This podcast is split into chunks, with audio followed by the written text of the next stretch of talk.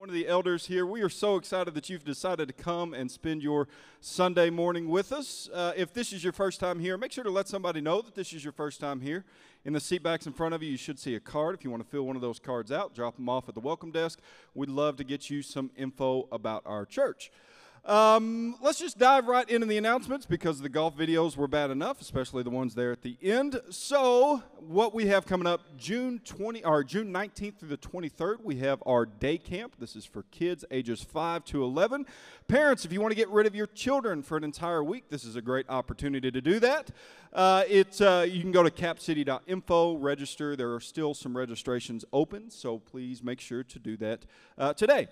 Uh, today, directly after both services, we have our Getting Started 201. This is just kind of a Q&A session where if you have questions about what it means to further your life with Christ, what it means to be a part of Cap City, why is there a Ben, why is there a Doc, why is there a Steve, why is there anyone that stands on stage and talks to you, you can ask all kinds of those questions. So make sure to head over to our connections room right after uh, this service or second service uh, and ask away.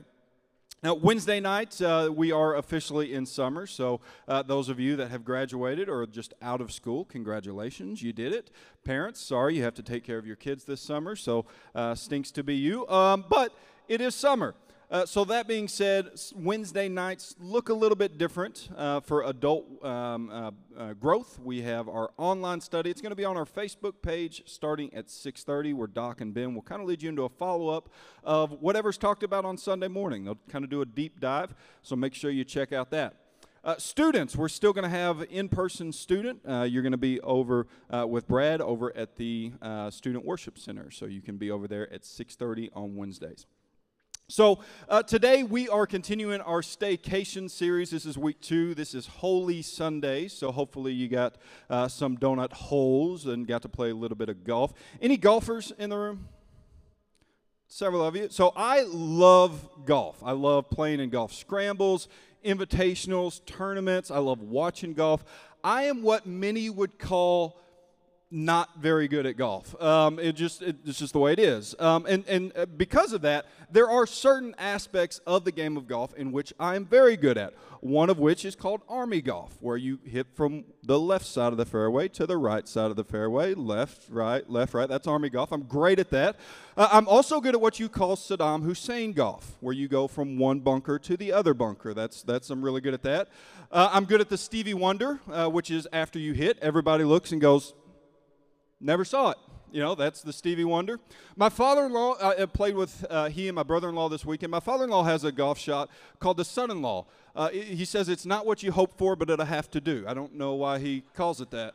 Um, but it do have that. So uh, when I hit these bad shots, sometimes I just need a mulligan, right? Now, uh, if you're not a golfer, you don't know what a mulligan is. A mulligan is basically just a, another chance, right? It's another shot at golf. Now, when we played with my brother in law and father in law this weekend, they did not like to offer me very many mulligans, and I tried to explain to them that they were not being very holy uh, because you should be able to offer as many mulligans as you want. And, and, and I said, it's directly in the Bible.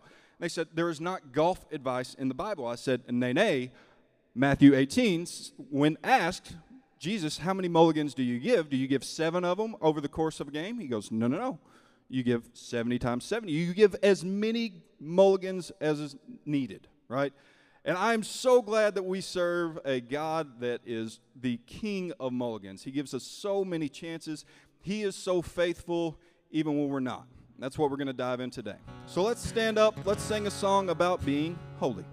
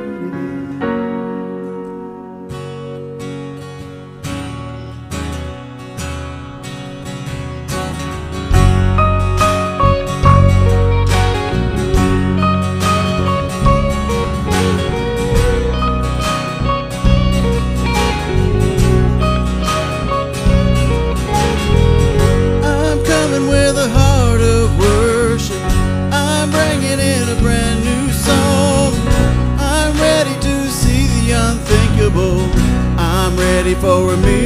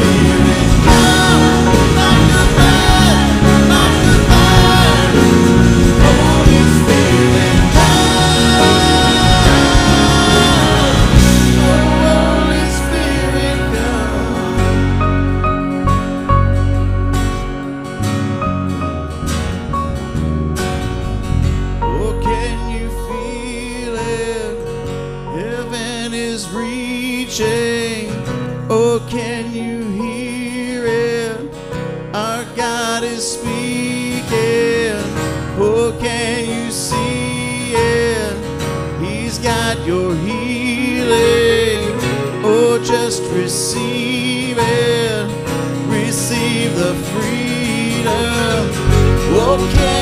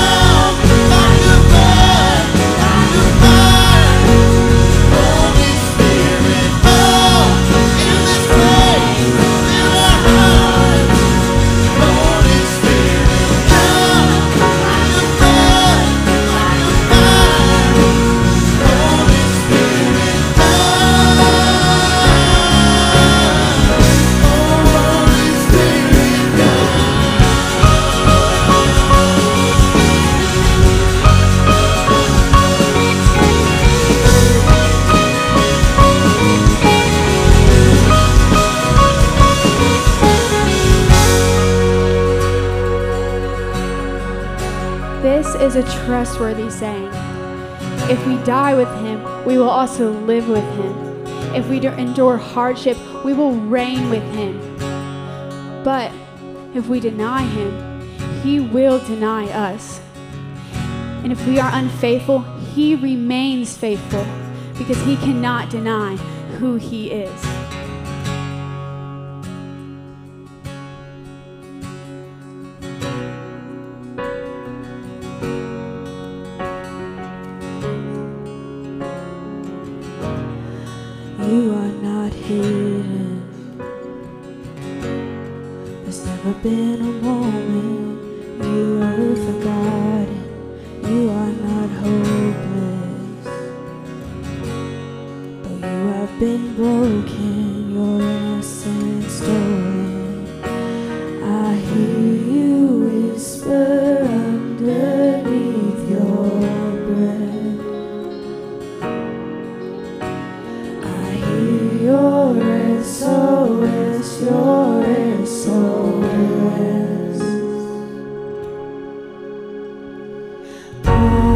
away.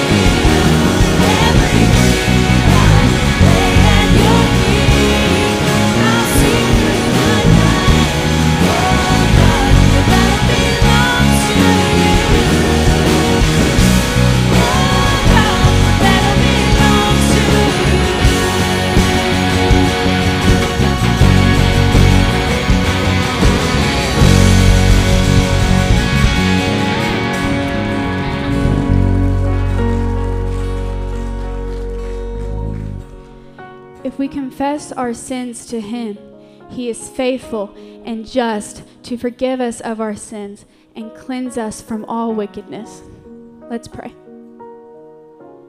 Dear Lord, we thank you for today and allowing us to come together and worship you. We thank you for your faithfulness and allowing us to know that even in our darkest night and our hardest fight, you are there. And we can take heart because we know you are steady. Thank you. In Jesus' name, amen.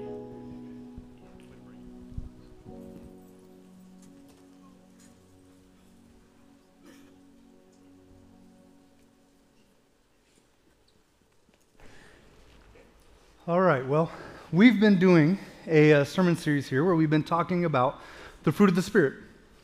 And as we've been uh, walking through and kind of looking at the different fruit, there's been some themes that have kind of pulled out and have just been consistent. So, so if you haven't been able to hear all of them, if maybe this is new for you, uh, here, here's some big ideas that we found. The first one is this God has a really high standard.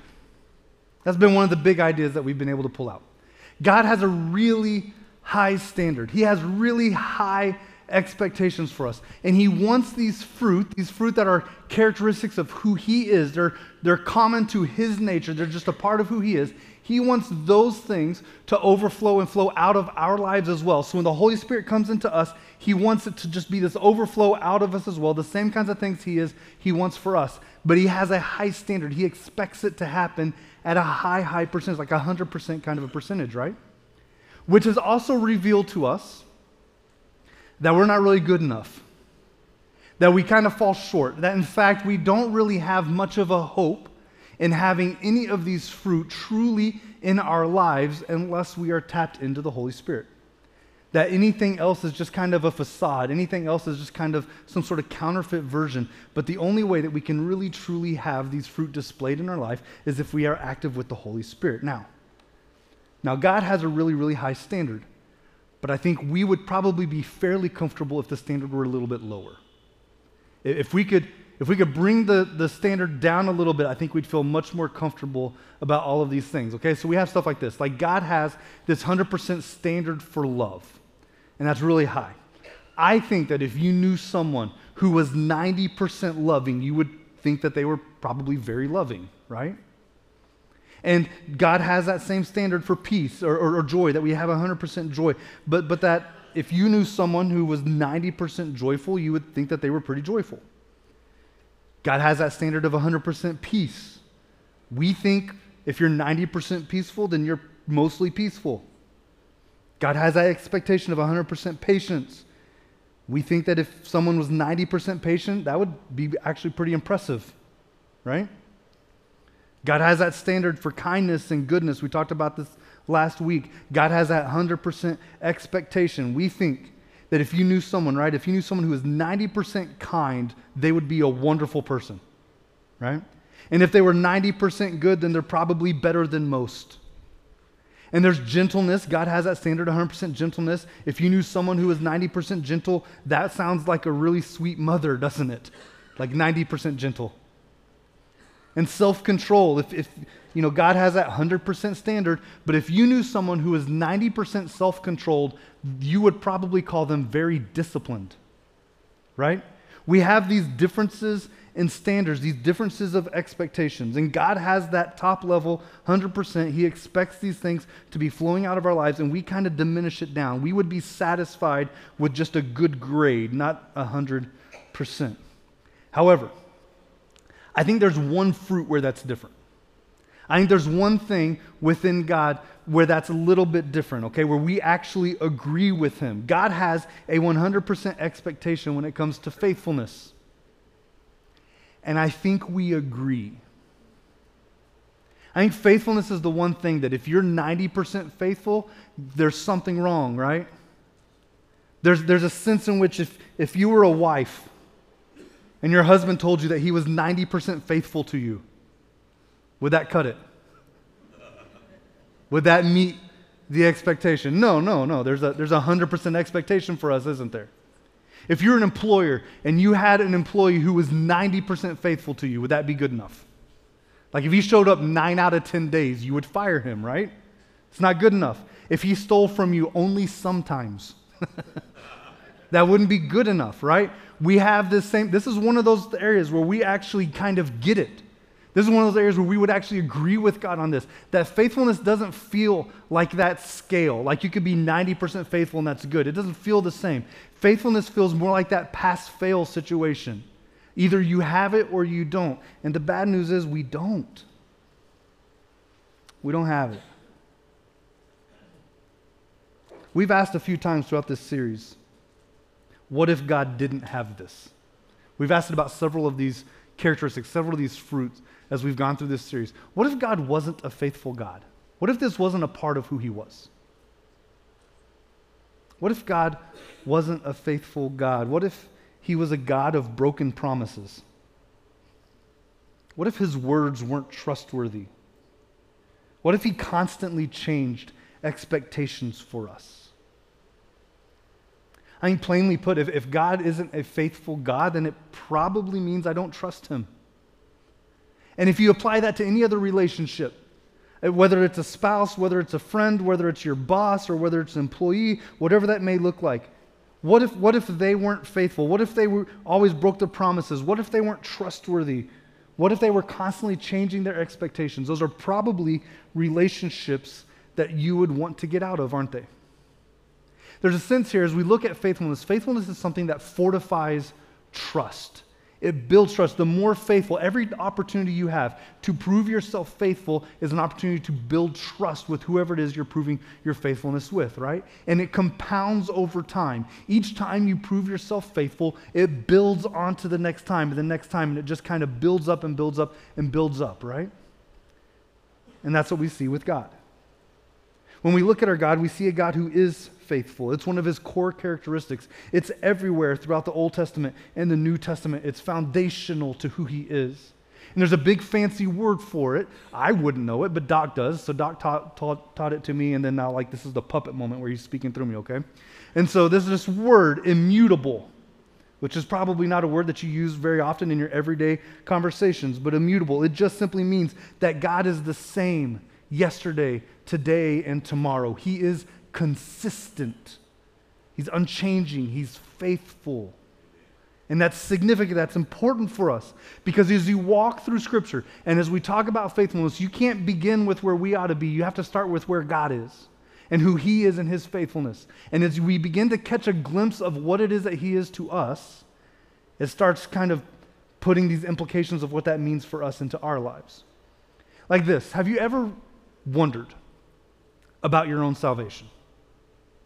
Have you ever had that moment? Maybe you've come into a relationship with Jesus and you've made a decision to believe, but over time you've, you've started to question and you wonder if Jesus was really actually good enough for you.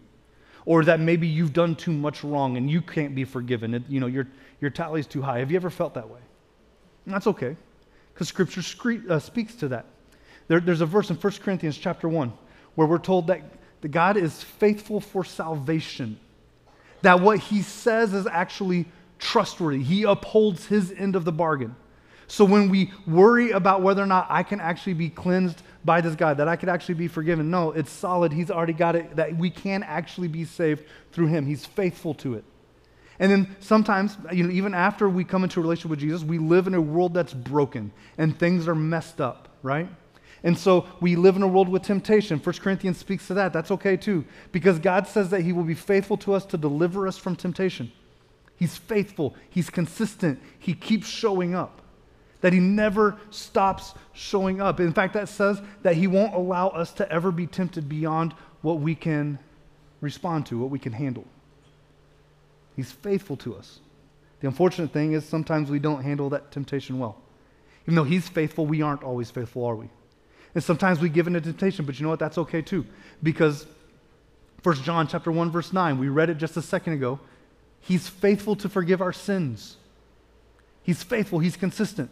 He's faithful for our sins before we ever knew him. And once we come into a relationship with him, he continues to be faithful. He continues to forgive us in our sins, even long after we should know better and we should have grown up. He's still there, faithful to forgive. And this world just keeps getting harder. And the world just keeps going against us. It's broken, it's messed up, and no matter what happens in life, it seems like there's always just something wrong. There's always something going against you. There's always something bringing you down, and that's okay too, because in 1 Peter 4, we're told that God is faithful to deliver us through our sufferings. And He's faithful. That no matter what we come up against, He continues to be faithful. Sometimes life gets so hard. Sometimes, uh, sometimes people get in such a spot where they don't really even have any hope in this world. Their only hope is what's to come afterwards. You ever been there? And in those moments, when it feels like we're just clinging on to something that's out there, not really sure if it's real, not really sure if it's solid, Hebrews speaks to that and says that God is faithful to fulfill our hope of eternal life. He's faithful. Like every single issue, every single tension, every single point of conflict that you may interact with, God has proven himself faithful. Psalm 145, 13 sums it up beautifully. The Lord is faithful to all his promises. It is who he is, it's foundational to who he is. In fact, there's a guy named Jerry Bridges who wrote a book on the fruit of the Spirit that Doc and I have been using for this series, and this is what he says God's faithfulness appears in precept or illustration on almost every page. Everywhere you open up into the Bible, you will find stories and examples of God's faithfulness everywhere. It's impossible to describe the acts of God without in some way touching upon his faithfulness. It is core, foundational to who he is. And if you look closely, you'll recognize that faithfulness can only exist in points of tension. Faithfulness is actually proven in tension. If there's no conflict, if there's no hard time, if there's no tension, then there's no need for faithfulness. You just go on about your life, right? But when something gets difficult, when something gets hard, and, and something has to be decided, specifically, usually something that you don't really even want, that's an act of faithfulness. And if God is faithful in those points of tension, and He calls us to be faithful, then we have a tall order in front of us, don't we?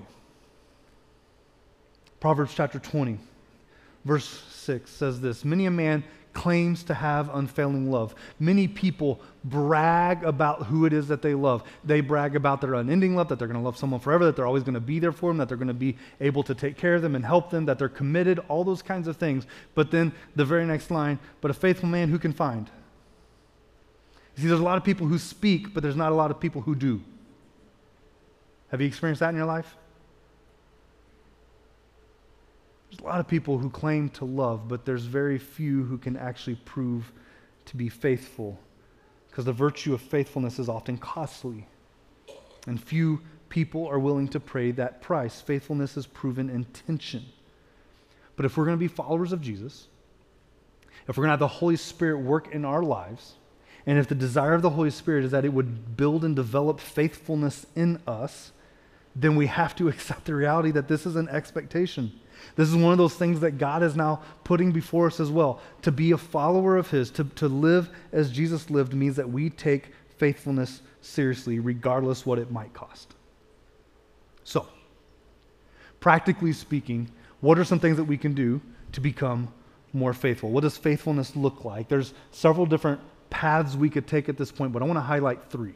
Okay, there's three things that I think if you draw your attention to them and get serious about them, you'll have an opportunity to grow in your faithfulness. And we're going to talk today about honesty, dependability, and loyalty. If you know someone that you would call faithful, I would guess that they like grade out very high in these areas. Honesty, dependability, and loyalty. Let's talk about honesty first. Absolute honesty in speech and in personal affairs has to be the hallmark of a faithful person. It's required. You cannot be dishonest and also be faithful. They're contradictory. And so your speech and how you live, it all of a sudden really, really matters. Proverbs chapter 12, verse 22 says this The Lord detests lying lips. Sometimes when you read the Bible, you should pause and ask why. Why is a good question. Why does God hate lying lips? It's because it's not who He is. He speaks truth. Only truth comes from him. So whenever a lie is spoken, it's the opposite of who he is. It's in conflict with who he is. He can't tolerate it. He can't stand it. It's opposite of who he is. He hates it. He hates lying lips, but he delights in men who are truthful. That when people speak truth, he takes great joy in that because it looks like him. It's our opportunity to imitate our Father and to live like He does. On the flip side, the person who's dishonest is unfaithful with their words and with their actions. And when you're unfaithful with your words, your words lose value over time, don't they? You see, just as we can say that faithfulness fortifies trust, just as we can say that honesty will fortify and build up trust, when you're dishonest, you know that it, that it disintegrates it, that it dissolves that trust. And it doesn't take as much lying as it does, as it does truth or honesty in order to, to, to dissipate, does it? It takes a long time to build trust. You can lose trust very quickly and very easily. And there's lots of ways that we lie. Lots of ways that we lie. If you're a student, maybe you've cheated on a test, maybe you've plagiarized on a paper. For adults, maybe you failed to report all of your income on your taxes. Maybe, maybe you withhold information in business deals. You don't disclose everything that you know that would maybe not be to the advantage of, of the other side. Man, I think that a lot of times lies are just really simple and small. I actually became really convicted about this recently. As I was reading and studying for this, I, I read a story and it reminded me of something that I do. In fact, I've done it for so long that I hadn't even paid attention to the fact that I do it. Okay? And I can tell you the first time it happened. I remember the very first time I ever did this. I was walking through a Sam's Club and there was a little uh, table set up with a display for DirecTV and a salesman. You guys know what I'm talking about? Okay? And as I'm walking by it, the salesman says, Hey, can I have a minute of your time to talk to you about DirecTV? And I would love, I would so love to take credit for my answer. Like I had sat and thought long and hard about what I would do in this moment, but I didn't. It just came out. And then I realized the brilliance of it later. okay? But they asked, Can I have a minute of time? And I just very quickly said, No, I already have it. And he was stunned. You know that a salesman can't sell you something you already own? It was like the perfect answer. It was beautiful. The problem is I don't own DirecTV. Like I didn't have it. I didn't have it, but I learned it made him silent. Like he had zero response to it. Okay, like it, it, just stunned him, and I just walked on my way, and it saved me time, it saved him time. It was beautiful. I've employed this strategy ever since. I do it all the time. The problem is that it's, it's a lie, right? And it's not a big deal. I've never seen that man again the rest of my life. It's, it's no big issue within our relationship. like we're fine. And it saved him time. It saved his vocal cords because he didn't have to talk to me. So it was good for him. It was good for me because I was able to walk away quickly. It saved me time. And if he had talked me into buying it, it would have created problems in my marriage. All right? And so it was good for me too. Like it's just beneficial all the way around. You know what the problem with it was? My wife was with me. And she heard me lie. And my kids were with me and they heard me lie to someone confidently comfortably. And it dissolves trust, doesn't it? It makes the people that I love the most actually start to wonder whether or not I'm worth trusting. You see, it's the minutia of life where honesty begins. If you can't be careful to be honest in the little things, how are you going to be honest in the bigger things? It's a big deal. And so there's some things that we can do. There's some things that we can do better. If we want to get better at being honest, it's going to start with God. And I think it looks like this. If you're going to be honest with God, you need to start by owning your own sins. I think sometimes when we talk to God, we downplay who we are and, our sin and we kind of make it smaller so that we don't feel so bad about ourselves. And we want to we want to try to present ourselves as something better than we are, which is silly to me because God knows is one. The other one is that he's, he knows and that he's also done the work to fix it either way. Like, why would you lie to God about the depravity of who you are when He already knows and He's already done the work to fix it? It just doesn't make sense to me, but we do it. I do it. Own your sin. What would it look like for you to be honest with God? To just be plainly honest and tell Him directly who you are. And then on the flip side of that, practice worship. It's the same thing, just the other side of the coin. Basically, what we're doing here is we're going to say, we're going to see myself accurately, and I want to see God accurately. Sometimes we, sometimes we diminish who God is and we try to inflate ourselves and try to close that gap. That's not honest. Let's see ourselves for who we really are. Let's see God for who He really is. Let's celebrate who He is at the best possible version of Himself. And if we want to be honest with others, here's some things we can do. Let's start by owning the small things. Those little, simple lies when it doesn't matter. Start telling the truth there. If it doesn't matter, you might as well tell the truth, right? Start with those little small things, own them, and be honest when it doesn't matter, right? And then when we speak the truth, when we say something that's truthful, we say it with love. One of the things we've been talking about in this series is that these fruits of the Spirit are not individual fruits, they grow in clusters. And so, if your truth, if you think you're being faithful by saying true things, but they aren't done with love, that's not the fruit of the Spirit, that's the fruit of you. You have to be honest with people, but in the Spirit of God says that it's going to come with love. And there's a difference, all right? Now, when we're going to talk about faithfulness, honesty is a component, but so is dependability. And I think this is really interesting to us. We've been talking a lot lately around here about being an ultimate counterculture. That as the culture around us continues to shift the way that it is, that we need to be kind of this outpost of truth of God in this world, and we want to be different. And one of the ways that I think we could do this in a very simple, practical way that would stand out like a sore thumb in this world would be dependability. There seems to be like this motto within our culture today that, that we'll keep our commitments only if it's convenient. Do you recognize that? Have you seen that? And sometimes I think it's just an out flat refusal to even make any sort of commitment. Here's a reality when we talk about dependability, dependability is something that you owe other people, right? But it's bigger than that. It's more important to that. There's a connection to God. There's this time when Jesus is teaching to a crowd and they ask him what's most important. And he says, The most important thing you can do is love God and love others. But the reality is this as, as Jesus kind of unpacks it, you can't possibly prove to the world that you love God without loving others. They're connected, they're not individual, separate things, they're connected. You cannot possibly show the world that you are dependable to God if you are not dependable to others. It's connected. You cannot be faithful to God if you are not being faithful to others. It's not just a social obligation, it's a spiritual obligation. And faithfulness fortifies trust. Dependability fortifies trust. When we have a lack of dependability, it destroys that trust. And there's lots of ways that we fail with this as well. It could be as simple as this. You might be like a 15 year old teen girl who's a babysitter, and you said you're going to babysit for someone, but then your boyfriend asks you to the football game on Friday night, and so you back out last minute and leave him in a lurch. That's not being dependable. It's pretty simple, not a huge deal, right? At least for you. The opposite end of that would be the businessman who's, who's made those handshake deals or, or has made commitments with his words, but then he backs out. And there's lots of ways in between. Compared to this, this is from Psalm chapter 15. Verse 1 says this Lord, who can dwell in your sanctuary? Who can live on your holy hill? God, who has the right to inhabit the same space you inhabit? Who has the right to be in the same places that you are, God? And then he gives a list of all these different answers. But among them, this is from verse 4 He who keeps his oath even when it hurts. The kinds of people who are like God, who are in a place with God, are the kinds of people who do God kinds of things. And God has kept his oath to us. He is faithful to us even when it hurts. Can you, can you think of anything from Scripture that would make you think that it has hurt God to be faithful to us? That's what he does. And yet, when we want to be faithful, this is the target. If it doesn't hurt, then it's not really being faithful. Again, that's that tension point, it's that conflict point.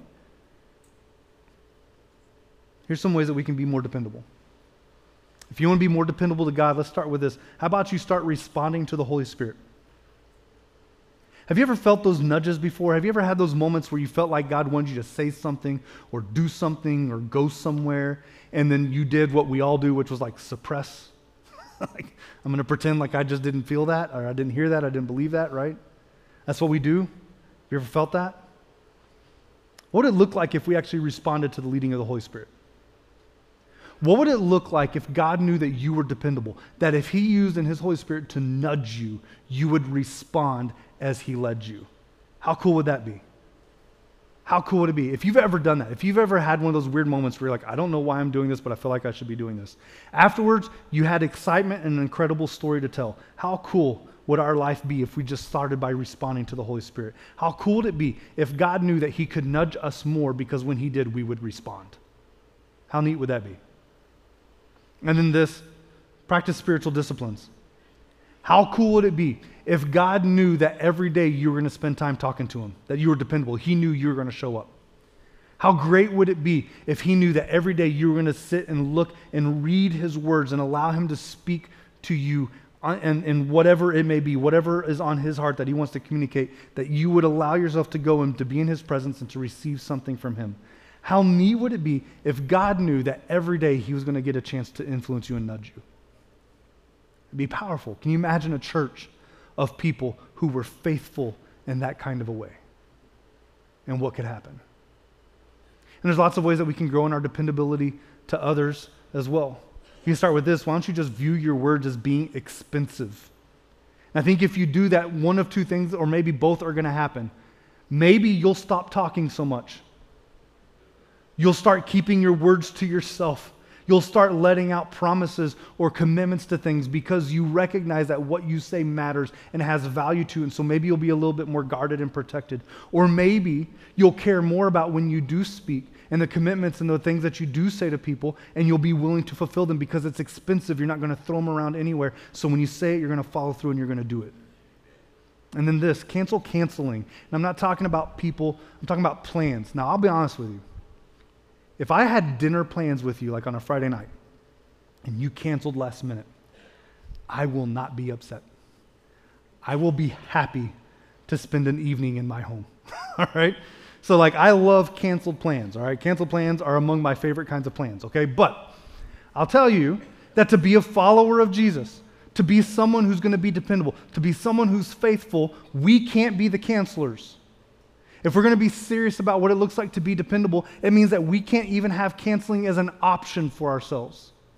When we say something, we do it. When we say we're going to show up, we're going to do it because it's this piece of faithfulness. We can't be faithful without being dependable, and we have to show up. Finally, this loyalty. If you're to look up loyalty in a dictionary, you're going to see something about consistent support.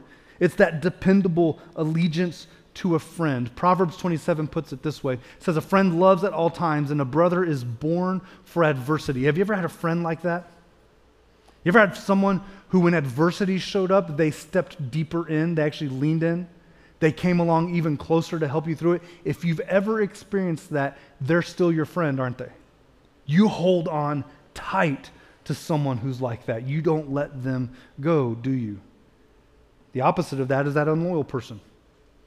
It's someone whose, whose commitments are constantly shifting, their allegiances are constantly shifting. They're disloyal, they're unloyal, which isn't a word, but it's fun to say. It's unfaithfulness. There's lots of ways that we fail this. It's, it's that fair weathered friend. It's the person who, and, and you know who they are, you probably know their name. It's that person who bounces around within your friend group. If someone has a problem, they kind of bail and they'll go hang out with everybody else, but they're not going to hang out with you anymore. Like they, they, just kind of avoid the conflict altogether. The opposite of that is the friend who's always agreeable. So they'll be there, they'll always show up, but they're not going to draw any attention to anything that's wrong. They're just going to go with the flow. They're going to actually withhold truth because they want to be the friend so bad that they aren't going to speak the truth. That's not loyalty either. That's disloyalty, it's unloyalty. Because loyalty faithfully speaks the truth, as we said earlier, in love. There's lots of ways that we can do this. If you want to improve your loyalty to God, let's start with this stop flirting with Him. It's a fun way of thinking about it, isn't it? I've been in church my whole life, and there's a lot of people who flirt with God. They just kind of string Him along. They show up every Sunday morning to make sure that God remembers that they exist, and they just kind of keep Him at the end of the line. They don't really have any interest in having a real relationship with God, but they want God to know that they're there just in case they need Him. If you want to be loyal, let's start by having real relationships. It means you're going to have to step up when it comes to your relationship with God. Actually, pursue a real relationship with Him. And it starts by pursuing the fruits of the Spirit. What's interesting to me is as we talk about faithfulness today, it's hard to go get faithfulness. It's kind of an ambiguous kind of a thing, right? But as we said before, they're all clustered together. And so when we talk about love and joy and peace and patience and kindness and goodness and gentleness and self control, and then we're also talking about humility and hope. If you pursue those things, faithfulness is going to show up. It just comes along in tow. You don't even have to pursue faithfulness. You pursue those things, and faithfulness is just along for the ride. It's going to be there. If you want to improve your loyalty to God, start trying to pursue the fruits of the Spirit. Let the Spirit actually get within you and start doing some work. And if you want to improve your loyalty with others, it's some of the same stuff. Stop flirting. And I'm not talking romantically, I'm talking about within your friendships. Do you just keep everyone at arm's length? Or is everyone to you just an acquaintance and you don't let anyone else in? That's not loyal. Pursue real relationships. Be the kind of friend that you want someone to be for you. When times get hard, do you step in or do you step away? Stop flirting. Get in a real relationship with people. And then see this see tension as an opportunity. And this is a weird one. It's not necessarily something that's natural to us or what we want, but you know intuitively that this is true. If you've been married for a long time, you know that your marriage now is probably stronger than it was when you first got married. And a significant contributor to that has been all the conflict and tension. it's been all those points in, of issue that you've had within that relationship. When you work through them, when you resolve them, it actually builds a stronger, deeper relationship. You know this. So be that kind of a friend. When tension comes up, when conflict comes up, when something hard in life takes place, don't see that as an opportunity to, to withdraw or leave. See that as an opportunity to lean in. Not because it's fun, it's not, it's inconvenient. But it's who our God is to us. How wonderful is it that our God has been loyal to us? That when sin took place in the very beginning, he didn't just back away, but he leaned in. That's who we want to be. We've kind of uh, zoomed in tight and close talking about faithfulness. Let's pull back out, and I want you to take away these four big ideas, okay? As we look at ways in which you can take some steps towards faithfulness just in general, let's start with this. Acknowledge the biblical standard. God calls us to 100%. He calls us to be faithful. We can't get there. We're going to fail. We're going to talk about that just in a moment. But acknowledge the biblical standard. Second, evaluate with the Holy Spirit and a trusted friend. There's a verse here from Psalm 139 that says, Search me, O God, and know my heart. Test me and know my anxious thoughts. See if there is any offensive way in me and lead me in the way everlasting. What an incredible prayer. If you could go to God and say to him, See if there's any anything in me that shouldn't be there. Is there any offensive way in me? And ask him. And then and then don't be surprised if when you pray that prayer that the Holy Spirit uses a trusted friend, a spouse, a close friend, someone to come and speak truth to you in love, to bring about some truths within you. Are you actually honest? Are you dependable even when it's costly? Do you stick by a friend in great difficulty? And then third, ask for grace and forgiveness. We know the biblical standard. We know we're not good at it. Why would we pretend we aren't? Be honest. Practice honesty by asking for grace and forgiveness. When you've offended someone, ask for their forgiveness. Step in and, and, and own it. It's a, it actually builds faithfulness, it builds, depend, uh, builds dependability and loyalty when we speak the truth honestly. I'm grateful that our God is faithful. I'm grateful, as we said earlier, that He's a God of do overs, of mulligans. I'm grateful for the scripture we looked through that tells us that God is faithful to forgive us, that He's faithful in His mercy. He doesn't quit, He doesn't stop, He doesn't back off. And that's who we need to be. And it starts by being honest with who we are. And then remember this this has been true for all of the things we've looked at with these of the Spirit. We have to partner. The Holy Spirit can't do this alone, and you can't do this alone. It's not something you can accomplish on your own just by trying. And if, and if you just pass it off to the Holy Spirit, He's not going to get very far without your efforts either. It's a partnership, it's, it's working together, it's recognizing the Holy Spirit's going to do some heavy lifting, but I have to participate in this together. Finally, this why do I care? Have you ever been in that tight spot where you needed a friend who came alongside? Truth is, faithfulness is only proven through tension, it's only proven through that conflict. But on the opposite side of it, on the back side of it, you have a stronger, deeper friendship. You have a stronger, deeper bond than you would have had before. I want you to think about this. This is a true characteristic of who God is. He doesn't step away when things get hard. He actually presses in. That when that he has actually like lost things on our behalf. Like he sacrificed his son to make things right with us because he's faithful to us. So when the Holy Spirit begins working in us, he's going to call us to be faithful. The reason we care is because we want a friend like that. We want a God like that. If He's calling us to follow Him, then we're going to be faithful to those around us. Why don't you stand with me? I'm going to pray for us as we step back into worship. God, I am grateful for how faithful you are to us. God, it is overwhelming to think of how much you have overcome. And yet you continue to be honest and dependable and loyal to us. And it doesn't make sense to me, God. I don't get why you love us so much. But I'm grateful and I'm thankful. God, help us to be a people who desire to be faithful just as you are. Help us to be the kind of friend that we wish we had. It's in Jesus' name we pray. Amen.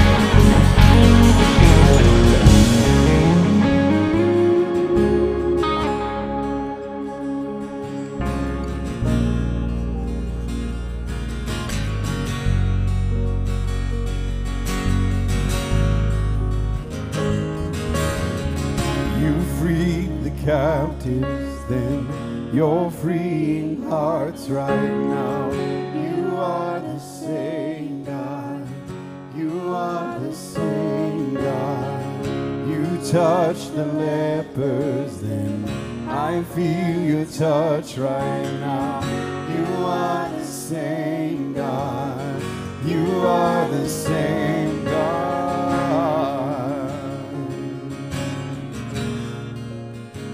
You are the same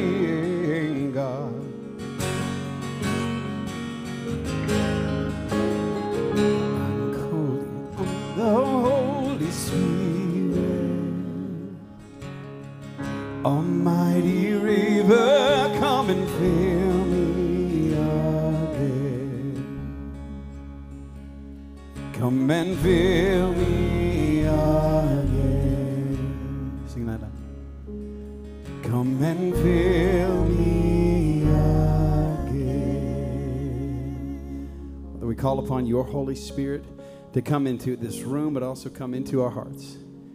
It's so much more important, Father, that we are able to individually come before you and ask you for a measure of your Spirit to allow that to do the work within us that we can't do. We have a part to play. We know we have to do something. And we're calling upon your Spirit to do its work so that we can be holy for you, so that we can be set apart for you, so that we can be faithful to this vision that you have for this world, to reach it, to win it for you. Father, I am just clinging tightly to the promises that you've made to me because you have been so faithful. I've watched you do it over and over again. God, I just ask that you will be able to open the, the hearts of every person that's here right now, to let them remember what it is that you have done.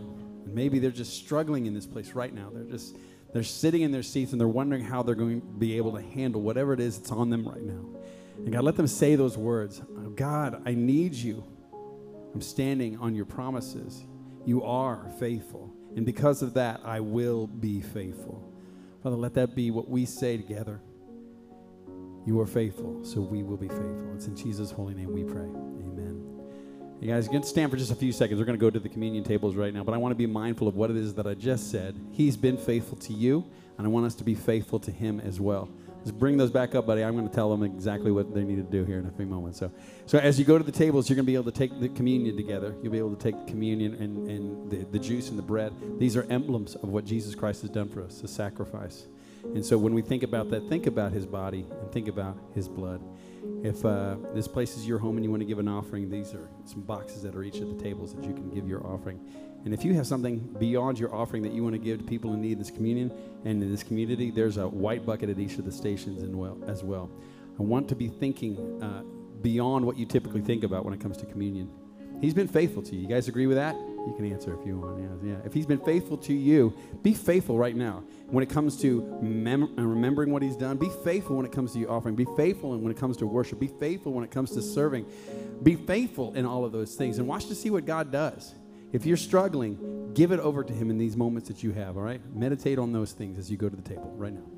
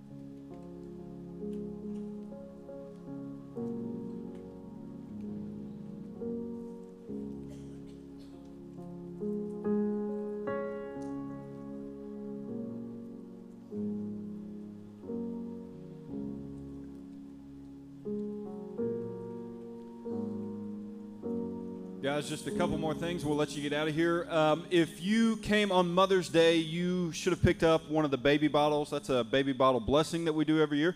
That goes to help our friends over at Avenues for Women. Uh, next Sunday is the due date for those. If you want to bring those baby bottles back, uh, and and hopefully they have some money in them. That's the whole goal of this as a fundraiser for them.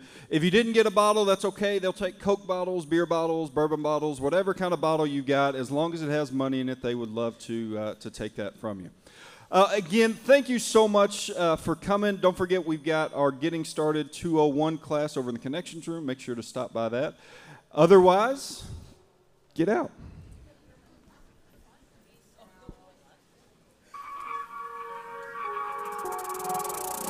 Heard the words from the back row like they're talking to me, so maybe I should write this down. They're all saying the same thing, some song that I can't sing. I think I just don't know how. Everything is moving too fast. I'm worried it won't last. I guess I'm just slow to trust. Too many dry bones in my past. You offered a free pass. I put my defenses up. You said I was loved, your grace is enough. So I tried to run away. Too many mistakes and things I could break. I don't think I should stay. But then I say, No, don't ever let me go. I think if I don't have you, then I'm bound to lose control. And my mind is rewinding all of the lines and the times and things that you let me